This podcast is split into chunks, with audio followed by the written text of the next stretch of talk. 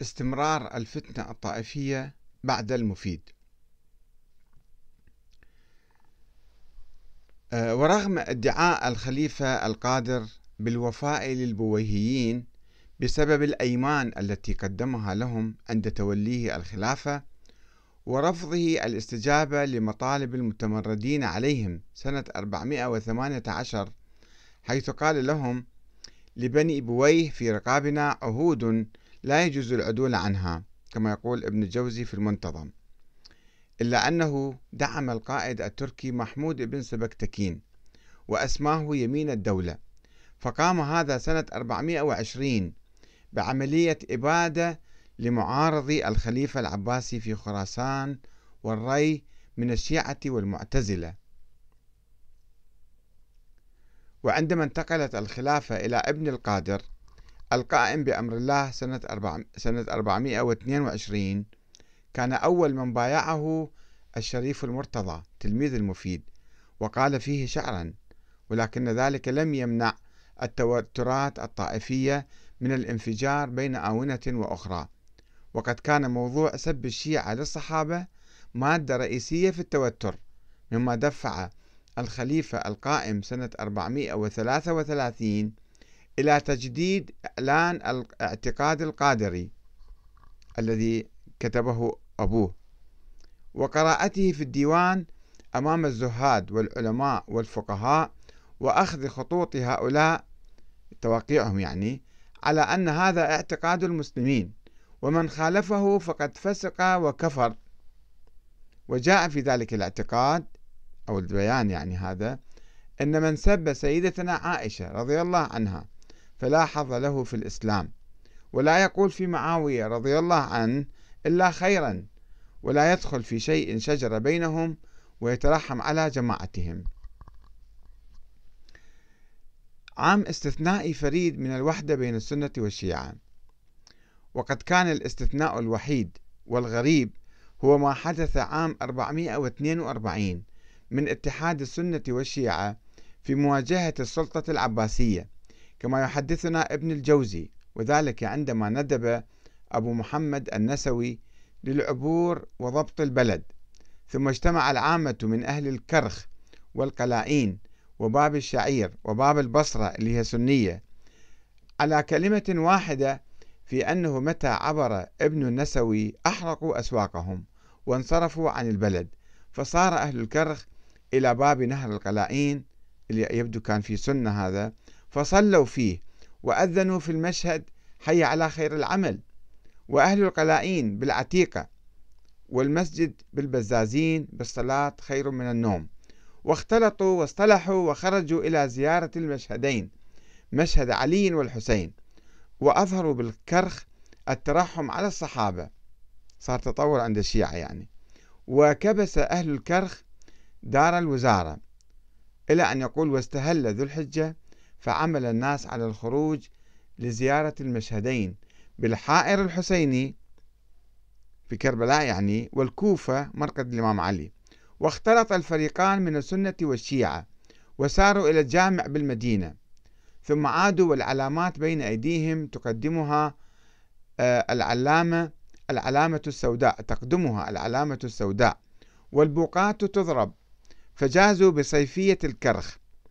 فنثر عليهم أهل الموضعين دراهم وخرج إلى الزيارة من الأتراك وأهل السنة من لم تجري له عادة فيها.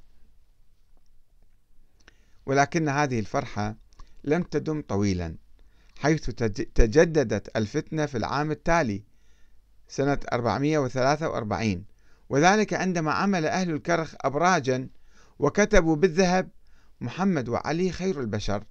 فمن رضي فقد شكر ومن أبى فقد كفر. فأنكر أهل السنة هذه الزيادة وثارت الفتنة وآلت إلى أخذ ثياب الناس في الطرقات. فمحى أهل الكرخ ما كتبوه من خير البشر وطالب السنة بإسقاط حي على خير العمل. وقويت الحرب وكثر القتل وانقطعت الجمعة في مسجد براثا. واستنفر البلد ونقب في مشهد باب التبن. وأخرج أو أخرج جماعة من القبور فأحرقوا. واحترق الضريحان والقبتان في مرقد الإمامين الكاظم والجواد. وأظهر أهل الكرخ الحزن وقعدوا في الأسواق للعزاء وعلقوا المسوح على الدكاكين. وفي يوم الجمعة لعشر بقين من ربيع الآخر خطب خطب بجامع جامع براثة أو خطب بجامع براثة وأسقط حي على خير العمل. ودق الخطيب المنبر. هاي علامة من علامات السنة ذيك الأيام كانت. وقد كانوا يمنعون منه وذكر العباس في في خطبته أو ذكر الخطيب يعني العباس في خطبته. يعني كان نوع من انتصار سني على الشيعة. كما يقول آه، ابن الجوزي. وبلغت معالم الغلبة الطائفية ذروتها عام 448 عندما أقيم الأذان في المشهد يعني مشهد الكاظمية بمقابر قريش ومشهد العتيقة ومساجد الكرخ بالصلاة خير من النوم. أيضا هذا الشعار بالأذان شعار سني يعني. وأزيل ما كانوا يستعملونه في الأذان حي على خير العمل. وقلع جميع ما كان على أبواب الدور والدروب من محمد وعلي خير البشر. ودخل إلى الكرخ منشدو أهل السنة من باب البصرة. فأنشدوا الأشعار في مدح الصحابة وتقدم رئيس الرؤساء إلى ابن النسوي بقتل أبي عبد الله ابن الجلاب شيخ البزازين بباب الطاق لما كان يتظاهر به من الغلو في الرفض فقتل وصلب على باب دكانه. وهرب أبو جعفر الطوسي إلى النجف ونهبت داره. وفي سنة 449 في صفر كبست دار أبي جعفر الطوسي متكلم الشيعة بالكرخ وأخذ ما وجد, وجد من دفاتره وكرسي كان يجلس عليه الكلام وأخرج ذلك إلى الكرخ فأحرق. وكان ذلك علامة كبيرة على اختلال الميزان السياسي لصالح الخليفة العباسي وأهل السنة في مقابل الشيعة والحكام البويهيين الذين أفل نجمهم في أواسط القرن الخامس الهجري. ولكن الميزان السياسي والعسكري لم يبق كذلك. فسرعان ما انقلب رأسا على عقب. عندما تمرد أحد قواد الأتراك من فلول البويهيين وهو أرسلان المعروف بالبساسيري الذي عظم أمره كما يقولون واستفحل فاستولى على البلاد وطار اسمه وتهيبته أمراء العرب والعجم ودعي له على كثير من المنابر العراقية والأهواز ونواحيها وجبل الأموال ولم يكن القائم بأمر الله يقطع أمرا دونه.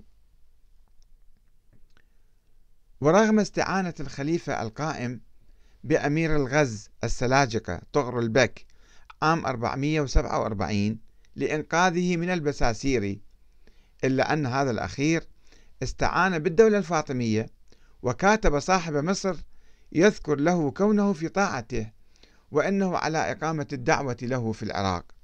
فأمده بالأموال وولاه الرحبة.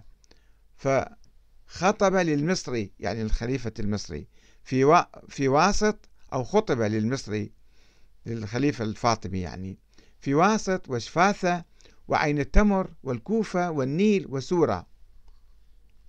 ثم دخل البساسيري بغداد يوم الأحد ثامن ذي القعدة سنة 450 ومعه الرايات المصرية الفاطمية يعني. وكان على رأسه أعلام عليها مكتوب الإمام المستنصر بالله أبو تميم معد أمير المؤمنين. وضرب دنانير سماها المستنصرية. وكان عليها من فرد جانب لا إله إلا الله وحده لا شريك له محمد رسول الله علي ولي الله. ومن الجانب الآخر عبد الله ووليه الإمام أبو تميم معد المستنصر بالله أمير المؤمنين. واعتقل البساسيري الخليفة العباسي القائم بالله حولا كاملا. وعاود الشيعة من أهل الكرخ الأذان بحي على خير العمل وظهر فيهم السرور الكثير. وعملوا راية بيضاء ونصبوها وسط الكرخ وكتبوا عليها اسم المستنصر بالله. ودعي لصاحب مصر في جامع المنصور وجامع الرصافة وزيد في الأذان حي على خير العمل. ولم يلبث سلطان السلاجقة طغر البك طغر البيك أن عاد إلى بغداد وقتل البساسيري في الخامس عشر من ذي الحجة سنة 451 فثار الهاشميون هاشميون يعني العباسيون يعني السنة وأهل باب البصرة إلى الكرخ فنهبوها. وطرحوا النار في أسواقها ودروبها واحترقت دار الكتب التي وقفها سابور ابن أردشير في سنة 383 وكان فيها كتب كثيرة ونهبت الكوفة نيفا وثلاثين يوما. حتى الكوفة أيضا لم تسلم من الحرق.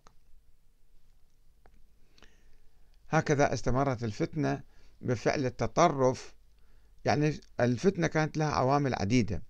سياسية صراع بين البويهيين والعباسيين والفاطميين آه، وفي نفس الوقت بين آه، الجنود الأتراك وداخل البويهيين وأيضا يعني كان المفروض في أي عالم واعي و يعني ملتفت لمشاكل عصره أن يتجنب التوتر والتطرف والعنف في الكلام.